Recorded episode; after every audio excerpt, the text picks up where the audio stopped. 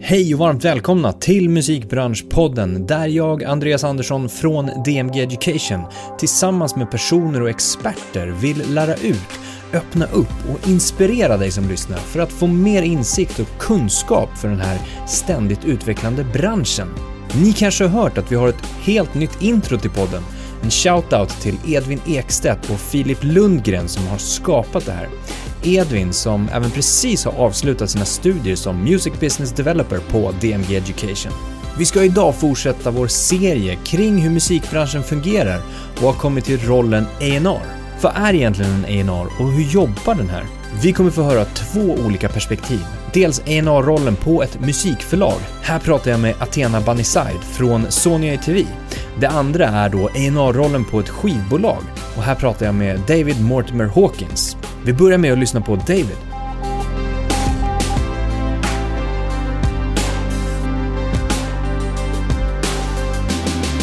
David Mortimer Hawkins, varmt välkommen till Musikbranschpodden. Tackar, tackar. Kul att ha dig här, allt bra? Det är mycket bra. Det är ju ja. märkliga tider, men man är ju uppkopplad och det är bra ändå. Exakt, det fungerar bra ändå. Det fungerar eh, bra. Jättekul att ha dig med. Du är ju Senior A and R Manager på Sony Music. Precis. Eh, och har jobbat där ett tag. Varit där i tio år nu. Och, och det är det vi ska prata om, A and R-rollen. Eh, mm. Funktionerna, vad, vad, vad innebär det för någonting? Vad, vad du gör i ditt dagliga arbete? Eh, Visst har man väl kallat det traditionellt sett sådär talangscout tidigare? Ja, man kan säga A and R-rollen är ganska bred på ett sätt. Den innefattar ju lite olika delar. Det som de flesta kanske känner igen A and R. A and R betyder ju Artist and Repertoire. Precis. Vilket, gör man, vilket betyder att man på ett bolag ansvarar för artisten och den repertoaren som artisten eh, har. Och, um, det som de flesta känner igen det som är just talangscoutsrollen då, när man är ute och letar efter nya artister. Men det är väl lite slarvigt, va? Det är, ja, det är en liten del av det. Det finns ju en ganska, det finns många delar av själva A and R-yrket. Där det är, den ena delen är just att man ska vara ute och hitta, man ska vara ute och lyssna på mycket saker och se till att få de artister och, som man tycker är intressanta att signa dem och kontraktera dem till bolaget man jobbar för.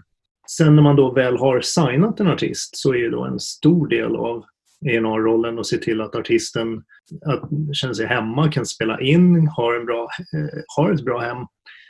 Man är någon slags bollplank i de flesta kreativa frågor. Man är stöd när det går uppför och är lite trögt. Man hejar på, ser till att man, artisten har de förutsättningar man behöver för att kunna spela in och leverera musik. Man kan vara psykolog när det behövs. Man kan vara rent någon slags kvalitetskontroll. Så här, är de här låtarna tillräckligt bra?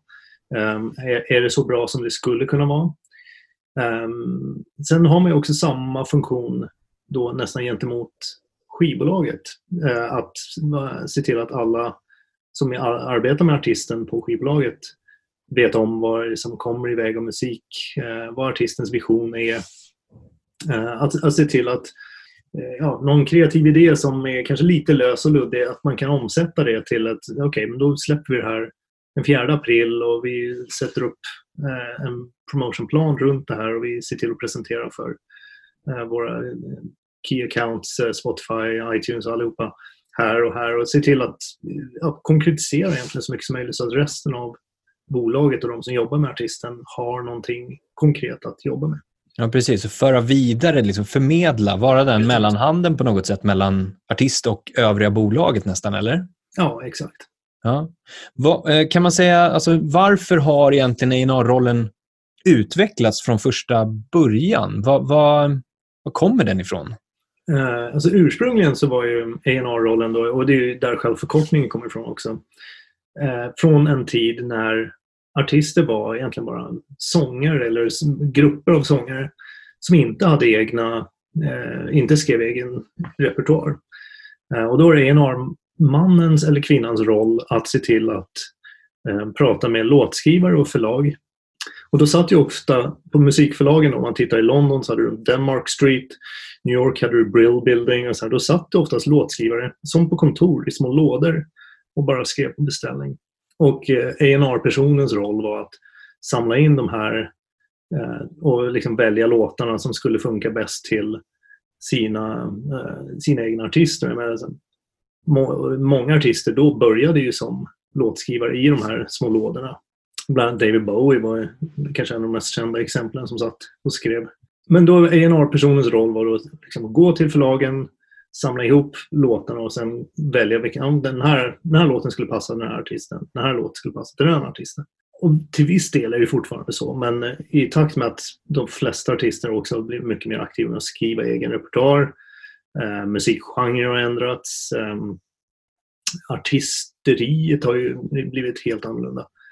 Eh, så har ju också A and R-personens roll eh, flyttats från kanske just att bara vara någon som samlar in låtar till någon som eh, att vara eh, mer av eh, kanske ett bollplank mot artisten. Mm, mm. Uh, och i den, de fallen där artisterna kanske vill skriva med andra, sätta, vara med och hjälpa till att sätta upp sessions med andra låtskrivare, um, eller om de inte skriver alls, lite mer kanske om traditionella, just att samla in låtar eller prata med förlag och låtskrivare om att, att få in material och repertoar. Precis. Är det lite så att det har förändrats om vi tittar på hur, hur, hur arbetet idag ser ut också för din del, att det handlar om också hur du tar del av musiken, alltså hur du upptäcker ny talang eller upptäcker nya artister? På många sätt så har det blivit annorlunda. Förr i världen så handlade det mycket mer om att man sprang på spelningar och hängde ner i Hannas källare på Södermalm eller något och kollade på osignade band. Mm. Idag är det mycket, mycket mindre så, och mycket mer så om man tittar på hur musikförlagen arbetar, så är de mycket, mycket mer aktiva idag på ett tidigt stadium med att ta fram och utvecklar eh, både låtskrivare och eh, i viss mån artister. Mm. Så att det, det material vi som skivbolag får idag är oftast eh, mycket närmare slutmålet än eh, vad det var tidigare. Det finns ju fortfarande eh, ofta saker kvar att göra. Man vill eh, kanske ha en annan eh, inriktning på produktion eller kanske tycka att det fattas ett par låtar, men att man hittar artister som ändå känns intressant att jobba med. Mm. Men eh, idag är det är mycket mer en process där man arbetar med förlag, med management, eh, med artister för när man eh, hittar någonting som är intressant, just för att komma fram till någonting som är klart för att ge ut. Exakt. Och vad, när du är inne på det nu då, förlagsbiten också, det finns ju då, alltså, om vi, om vi drar en, en, en generell eh, bild av det, så är det ju skivbolaget som jobbar med artisten och förlaget som jobbar med låtskrivaren. Ja. Eh, vad skiljer, för det finns ju A and R-roller på, på båda sidorna så att säga. Du mm. som är A and R på skivbolaget och A and R på förlaget. Va, vad är den största skillnaden här, skulle du säga? Ja, idag är de inte så himla stora skillnader egentligen. Um, jag skulle säga att det, i, i grund och botten så är alltså, de olika rollerna som man säger går, som går in i A and R-yrket, de olika rollerna finns ju på musikförlag också.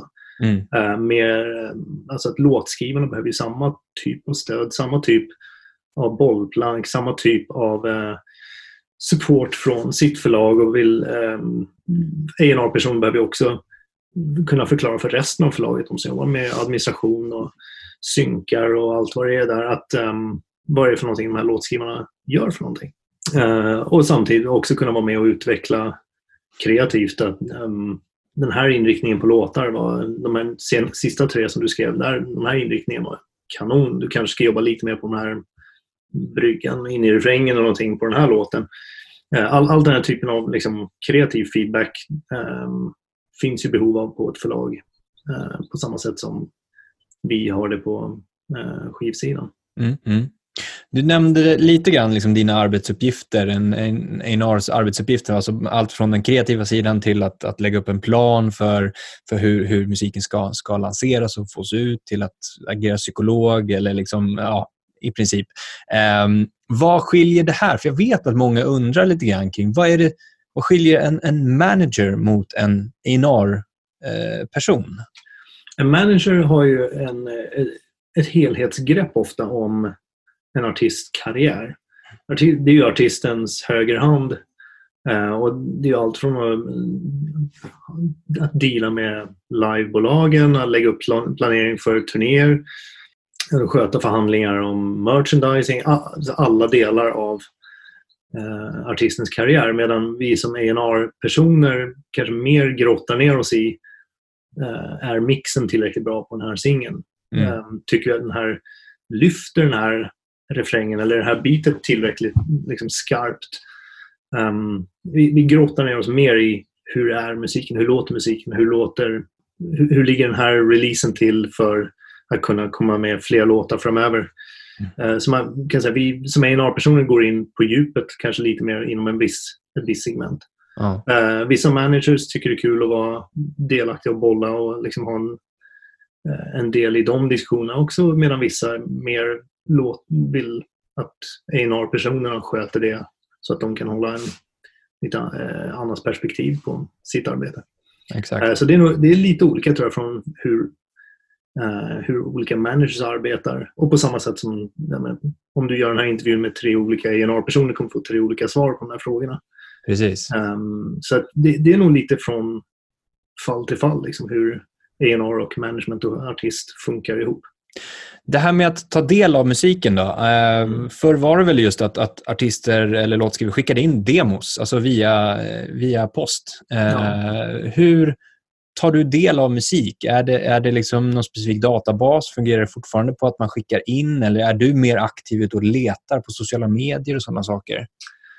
Eh, alltså, på det jag skulle nog säga att det är ungefär likadant som det alltid har varit. Att, eh, det finns massor med folk som skickar in demos. Förr i världen så fanns det liksom en, en demohög, alltså en mm. fysisk demohög som man satt en gång i månaden och plöjde igenom kassetter och C Ds. Um, idag har vi en, på Sony har vi en särskild e-mailadress, en inbox som kommer, som folk mailar till.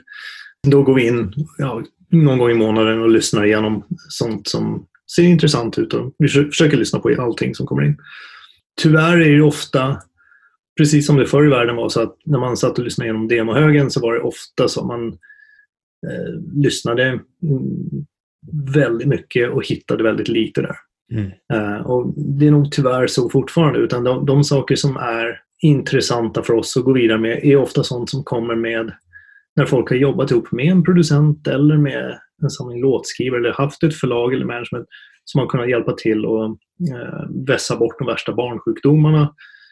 Um, ta bort de, ja, men de värsta, vad ska man säga, de grövsta felen som folk gör i början.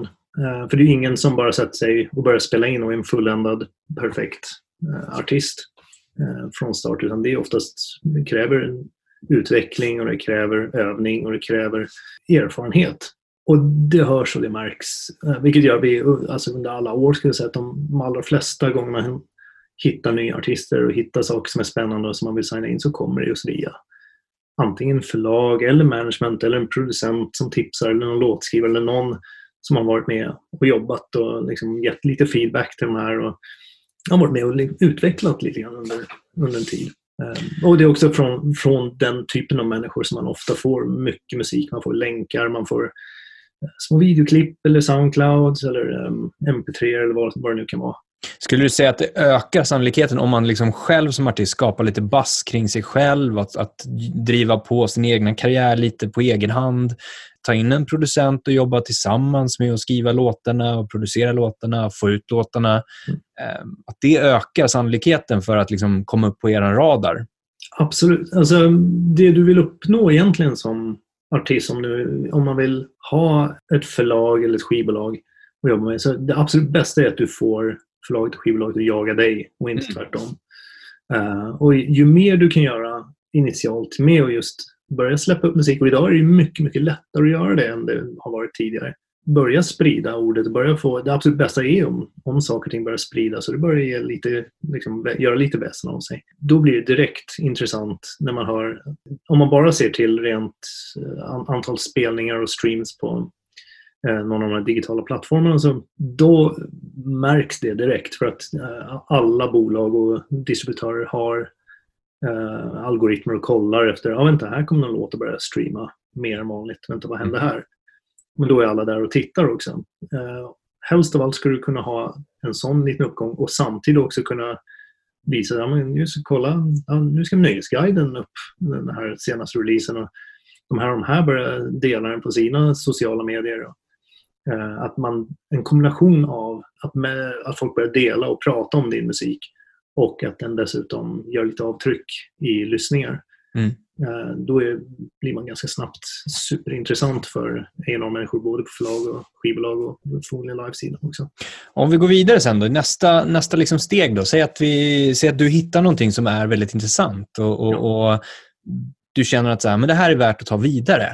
Hur ser processen ut därifrån till att det, det sker en signing så att säga, en kontraktering till, till bolaget? Uh, ja, det är också en sån sak som är alltså, super, superindividuellt. Mm. Det kan ju se jätteolika ut uh, från fall till fall. Men på det stora hela, generellt så försöker man ju träffa artisten uh, så tidigt som möjligt.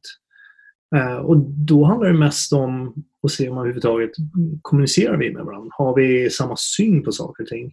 Om, om man ju lyssnar på det som materialet som är gjort, om jag säger att jag tycker det här är jättebra men jag tror att vi skulle kunna göra det här bättre eller vi skulle nog behöva titta på, jobba lite mer på den här biten. Om artisten själv säger nej, nej, det där är, det är helt perfekt så. Eller om man känner, ja, skönt att du säger det. Jag har själv tyckt att det där inte når riktigt fram. Vem skulle vi kunna jobba med då? De typer av diskussioner, för att bara se om har vi en kommunikation som funkar. Och det är en förutsättning i princip för att kunna gå vidare, att man känner att vi är något sådär på samma blad. Man behöver inte vara överens om allting, men känna att i alla fall pratar om samma saker och liksom kan prata om saker. Och därifrån börja lyssna på mer material, lyssna på vad ska man kunna börja gräva någonstans, vad skulle kunna vara en första release. Och när man känner att det börjar finnas material som är, ja men det här är intressant, här skulle vi kunna jobba vidare med antingen med de här låtskrivarna eller med de här producenterna, då börjar man också titta på vad det är för typ av avtal man ska ha. Och olika typer av artister blir olika typer av, eller de har olika typer av behov. Och jag skulle säga idag så är det de olika behoven som styr vad för typ av avtal man utgår ifrån. Om det är licensavtalet, vanligt artistavtal eller någon annan variant eller form på det. Det finns ju många fler varianter som folk öppnar för att jobba med idag kanske än bara för en fem till tio år sedan. När man har de bitarna på plats och vi har börjat spela in saker, då kommer också nästa steg att börja sätta ihop ett team internt på bolaget som blir den här artistens ja, lag av människor som jobbar med. Mm. Promotion, projektledning, eh, marketing, ja, de delarna så att alla är med på tåget och vet vad det handlar om. Vem är det som tar beslutet när, när liksom det ska signas då? Är det, är det du som är A and R eller är det ni tillsammans på bolaget eller? Det är jag som är A and R tillsammans med A and R-chefen på Sony. Så vi, sitter, vi har ju A and R-möten en gång i veckan och så dessutom separata möten med våra A and R-chefer och då går vi igenom sånt. Vad tittar vi på för någonting? Vilka är det vi pratar med just nu? Man spelar upp låtar och bollar och är det saker som man känner att vänta, det här är ju det här är riktigt bra, här måste vi springa på. Mm. Då ser vi till att försöka få mötena och få med. Någonstans är processen att ha ett beslut i ryggen att ja, men det här ska vi absolut ha, det har vi tidigt i, i projektet. Mm. Um, väldigt ofta är det så att en artist är så pass bra och intressant att man alla går igång, så går ju också tyvärr konkurrenterna igång. Exakt. Att, uh, då blir en diskussion också där och försöka, kan man övert- övertala artisten och management att vi just är den bästa valet för uh, artisten där. Bra. Om du skulle få sammanfatta lite grann eh, dina tips till någon som vill jobba som A and R. Alltså ha ditt jobb helt enkelt.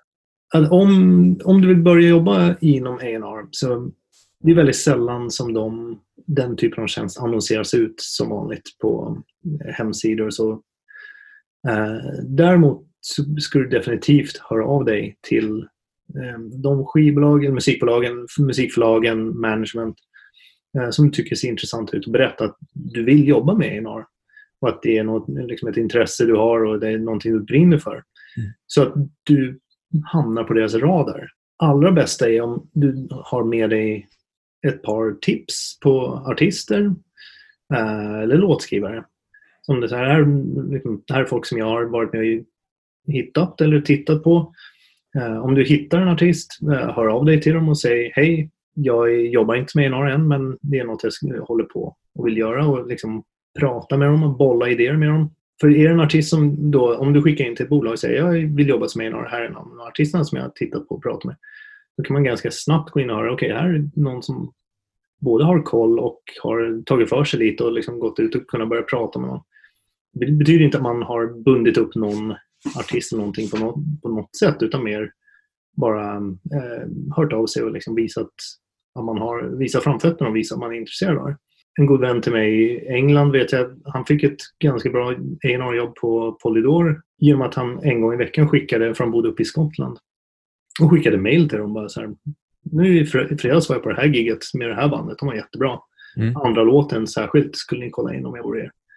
Och sen veckan därpå skickade han och sa, ja ah, men de här liksom i grannstaden har gjort den här demon som är bra. Liksom, det borde kunna jobba lite mer med låtskrivandet, men det finns något, sångaren är grym där. Och skicka ner. Det var ingen som hade bett om att göra det. Det var ingen artist i sig, visste knappt om att han hade varit där och kollat. Men de på Polydor tyckte att det var ju, här är någon som har uppenbarligen har ögon och öron med sig. Så att han fick ju jobb där till slut. Och det, någonstans handlar det om det, och kunna bara, i och med att det inte finns egentligen något bra formellt liksom kriterium för att bli A and R. Så det som är intressant för en arbetsgivare eller ett bolag är ju att se att har du öron och en känsla för att kunna kommunicera det du hör. Har du, för det är ju egentligen det som är viktigt, är liksom att kunna ha, att kommunicera det du hör, kunna kommunicera med artisten, vad du eh, känner behöver jobbas med eller göras annorlunda eller fortsätta arbetas på. Och även kunna kommunicera det med dina kollegor på bolaget. Och folk som är bra på att kunna göra det. Att kunna lyssna på någonting och säga, ja just det, men det där tycker jag funkar. Det där är kanske inte riktigt fram än. Och kunna sätta, klä, ord, klä det i ord. Eh, och pr- prata med artisten och med sitt bolag. Då har du någonstans en väldigt, väldigt bra grundförutsättning för A and R-jobbet. Riktigt bra. Bra tips där.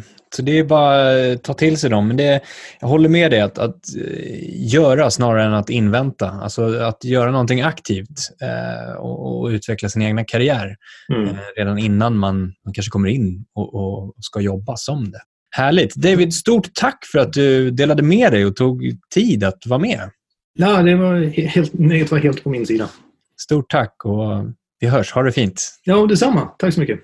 A and R-rollen finns som sagt även på musikförlag, och vi ska lyssna på Athena som pratar mer om den här och arbetet bakom. Välkommen till musikbranschpodden, Athena Bannisajd. Tack. Är det bra?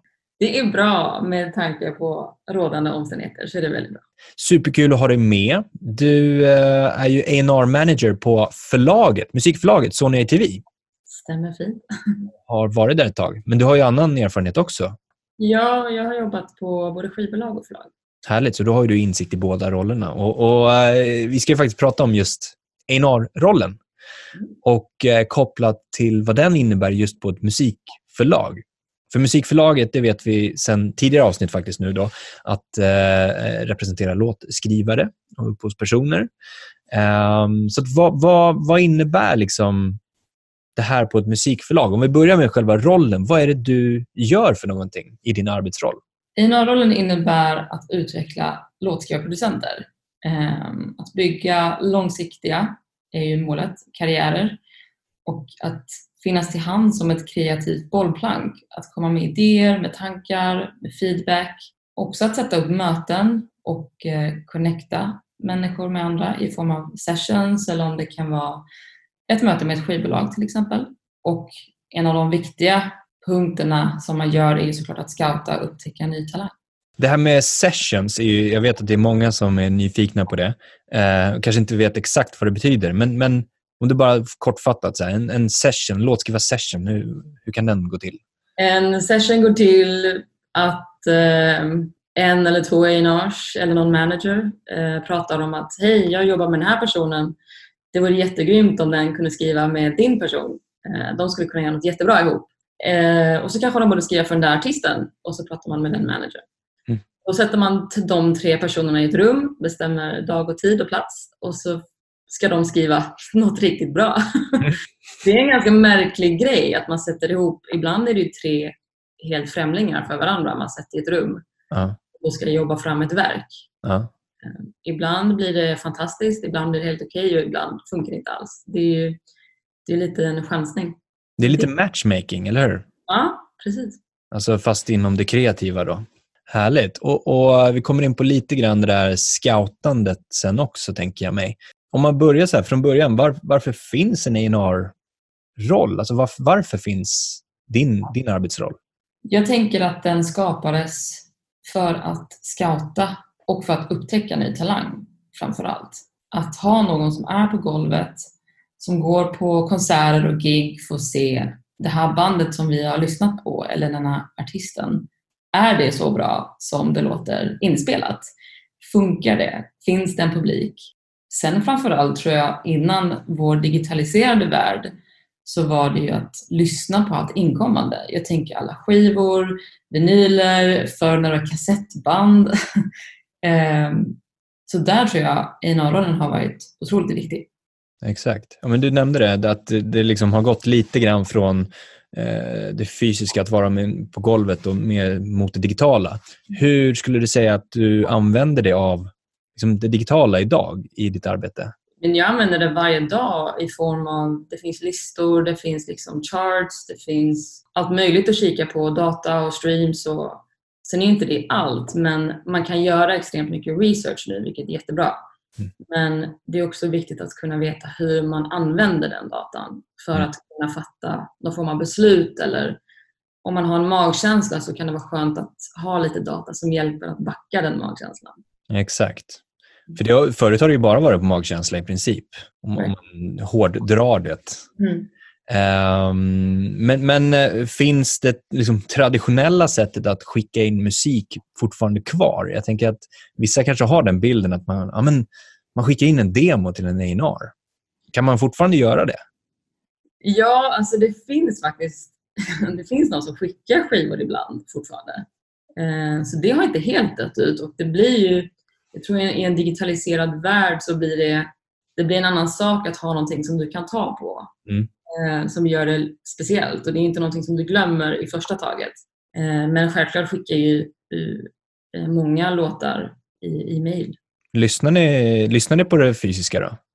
Eh, alltså vi har ju en, en C D-spelare på kontoret. Så att, eh, ja. Majoriteten av dem lyssnar ni på i alla fall? Ja, gud ja. Alltså... Eller jag har, jag kan bara prata för mig själv, men jag har som regel att jag lyssnar på allt som kommer min väg. Bra. Vad, vi har gått in på det förut, eller vi, vi, vi går in på det just i det här avsnittet. A and R skivbolag, A and R musikförlag. Vad skulle du säga är liksom den största skillnaden i arbetsuppgifter? På ett skivbolag skulle jag säga att det viktiga är att fokusera på artisten. Vad vill artisten säga? Hur vill artisten låta? Eh, vad är artistens vision? Och där kommer ju fokus vara hundra procent på projektet. Och det ska finnas en röd tråd i det projektet. Och sen handlar det såklart om att få ut musiken till lyssnarna. Och där handlar det mer om att vara A and R som en projektledare. Man projektleder en release, i, om det är en singel eller om det är ett samlat verk i form av en E P eller ett album. Och att få ut de pusselbitarna på rätt sätt. Och på ett förlag arbetar vi ju med att utveckla låtskrivarproducenter. Att de ska skriva sina bästa verk. Förhoppningsvis då under en lång tid. Eh, men där blir fokus mer på själva låten och på verken. Att den ska hitta sin bästa form. Och det kan vara för låtskrivarna själv som kanske är artist. Det kan vara att man vill skriva för andra artister eller band. Eller att skriva... för synk i form av en film, en serie eller en reklam. Så där har vi ett mycket större spelrum och ett större spektrum att arbeta med. Har du också liksom i åtanke, när, när du jobbar med en, en låtskrivare och, och den kreativa processen, har ni även i åtanke ibland att men den här låten skulle kunna placeras i det här tv-formatet eller i en reklamfilm som passar det här eller i en, en, en, en långfilm eller liknande? Absolut. Det är en stor del av det också. Att man kan höra potentialen i det här skulle kunna passa i reklam eller den här har jättebra ljud, en ljudbild som passar i kanske en source-scen i en film eller mm. det kan vara, absolut. Och då, är det, då skiljer väl det också lite grann kopplat till liksom en A and R-roll på ett skivbolag. Mer, att där kanske man mer jobbar, eller där jobbar man väl mer med, eh, som du säger, det, det projektet att få ut själva musiken i fråga till alltså lyssnarna snarare. Mm. Ja men precis, och det, det är väl det som blir fokuset, att artistens eh, låtar och sound ska vara det bästa det kan bli. Mm. Medan vi kan jobba i ett större spektrum av det, att det kan vara att det ska vara bra för en artist, eller vi kan göra om det för något annat projekt, eller det ska in i en film, eller det finns ett större spelrum. Mm. Du nämnde det här med långsiktigheten också. Mm. Eh, kan man, om man hårdrar det, skulle man kunna säga att kontraktstiden är längre, eller liksom samarbetstiden mellan en låtskrivare och ett förlag är längre än en artist och ett skivbolag? Det är nog olika. Jag, jag tror att vi, att på förlaget är det mer långsiktigt, för att vissa som signas är ju bara i uppstartsfasen av att börja skriva, att börja ta sessions, att börja liksom hitta deras grund och skapa den grunden. Så ibland med en signing kan det ju ta, det kan ta tre år innan det ens blir någonting konkret som man kan ta på. Mm. Medan jag tror att på skivsidan är det ganska klart vem artisten är och hur man vill få fram det. Sen försöker man bara hitta pusselbitarna, gör det på rätt sätt. Det kanske är, en, det är nog en snabbare process, men jag vet att av erfarenhet kan den processen också vara ganska lång, så att det är svårt att säga. Mm. Vad, när du är ute och scoutar nu, om vi går in på det då, vad, vad är det du letar efter? Bra fråga. Jag letar efter något som får mig att bara reagera. Alltså någonting som får mig bara, wow, vad var det här? Mm. Eh, och någonting som jag känner att, men den här måste jag lyssna på om och om, om igen. Då vet jag att det är någonting. Men det är svårt att säga vad det är. Det är bara en känsla. Någonting som jag inte kan släppa. Eh, så det finns ingen så här, det är det där som gör att jag fastnar för det. Utan det är bara någonting som händer med mig när jag hör någonting som jag går igång på. Och hur ser vidare sen då? Tar man kontakt då med, med personen i fråga och liksom bokar in ett möte? Eller hur, hur tar man det vidare efter, efter du har hittat det här wowet? Jo, jag, jag hör av mig direkt. Eh, skriver och eh, bara känner, gud, jag måste ta på den här människan och veta vem den är och vad, vad mer finns att lyssna på. Berätta allt. Mm. Så jag brukar göra min research där igen och försöka hitta personen och kontakta via mail eller om det är Instagram eller vad det kan vara, så skriver jag och bara, jag, jag måste veta mer, vem är du? Mm. Får du alltid kontakt? Eller är det svårt att, att göra den researchen, tänker jag? Ibland kan det vara svårt att hitta en kontakt, men ja. jag ger inte upp för första taget. Nej. Ja, men jag kan ju tänka mig också, om man är låtskrivare så blir man liksom kontaktad av musikförlaget eh, eller ett musikförlag som, som tycker att det är intressant, så bör man ju bör man väl kanske svara. Eh, de flesta svarar, absolut. Ibland, ja. eh, ibland får jag skriva två eller tre gånger, men det kommer bara. Spela lite så här svårflörtad som, som eh, låtskrivare. Och sen då, om, om ni klickar och, och sådär, hur ser processen ut för att signa eh, till bolaget i fråga då? Den är ganska olika. Vi, ibland kan det gå väldigt fort. Eh, ibland så har man en, en datingperiod där man eh, vill lära känna varandra och, och, och ta lite försiktigt framåt. Och då, då testar vi på varandra. Man testar att sätta några sessions och se hur det funkar. Och jag tror också att det är ett bra sätt att lära känna varandra i form av liksom, vad är dina mål? Vad är, hur är ambitionen? Vill du det här lika mycket som jag vill det för dig? Mm. Eh, för jag kan ju göra så mycket, men låtskrivaren måste ju också göra sin del av jobbet. Så det, den processen kan vara allt från en månad till ett år. Okej. Okay. Mm. Och sen, vilka är det som är inblandade i den processen? Är det bara du, eller har ni fler på, eh, liksom, har ni projektledare, eller är det andra inblandade roller? Men hos, hos oss är det, vi jobbar väldigt mycket som ett team i vårt A and R-team. Så att eh, ibland är det att det är jag som, som bara kör. Um, ibland är det att mina kollegor hjälper till och kommer med idéer och förslag. Och det, det kan ju vara allt från att uh, ta ett möte med en, en person från Sync, så de kan berätta om sitt arbete och hur de arbetar. Eller att min, en annan en av kollegor säger, du, vi borde testa de här grejerna. Eller har du tänkt på det där? Och så hjälps vi åt för att hitta det bästa. Okej. Okay. Vem är det sen som tar själva beslutet i fråga att signa? Är det du eller är det någon högre? Det är jag. Eh, om, om jag vill någonting så, så, är det, så är det upp till mig. Absolut. Men mm. självklart så ibland kan jag behöva bolla och, och fråga och, och sådär. Och då får jag alltid stöd av, av min chef och, och det är väldigt skönt att ha ibland också. Det här med att ta del av musiken då, eller dina arbetsuppgifter, kan du beskriva hur en dag ser ut? Vad gör du för någonting? Är det så här, en del tror jag kan tänka så här, du bara sitter med hörlurarna och sitter och lyssnar på musik hela dagarna. Och så skickar du några mejl och sen så lite datingperiod och går på en fika med någon, någon, någon låtskrivare. Men, men hur, ser, hur ser din dag ut? Gud, ja, alltså den, den frågan har jag nog fått några gånger, men den är jättesvår. Men det är så pass lyxigt att jag lyssnar på musik hela dagarna. Och får göra det. Och jag är väldigt tacksam över att det är mitt jobb. Men en dag ser ut som att jag kommer in på morgonen och försöker avverka mig. Jag lyssnar på låtar, jag försöker feedbacka. Kanske sätter upp någon session. En del möten blir det såklart. Om det är med managers eller med låtskrivare eller med interna möten. Sen är det en del scouting. Sitter och liksom lyssnar på saker eller kollar listor. Försöker bara få en uppfattning om vad som händer, vad som rör sig, vad lyssnar folk på, vad är intressant. Ja, det, ibland går jag på gig. Ganska ofta sker det. Gigs, festivaler. Och eh, ibland kan det vara en middag. Ibland kan det vara en fika med, med en låtskrivare. Eh, vi har ju också studios. Så att eh, försöker hänga där så mycket jag kan. Under min arbetstid eller också efter arbetstid. Eh, antingen arbetar jag därifrån eller så går jag dit och lyssnar på låtar. Som våra producenter har jobbat på. Det är väldigt, väldigt roligt att få gå ner och, och lyssna på, på dagens skörd av låtar som de har jobbat på. Ja, det kan jag tänka mig verkligen.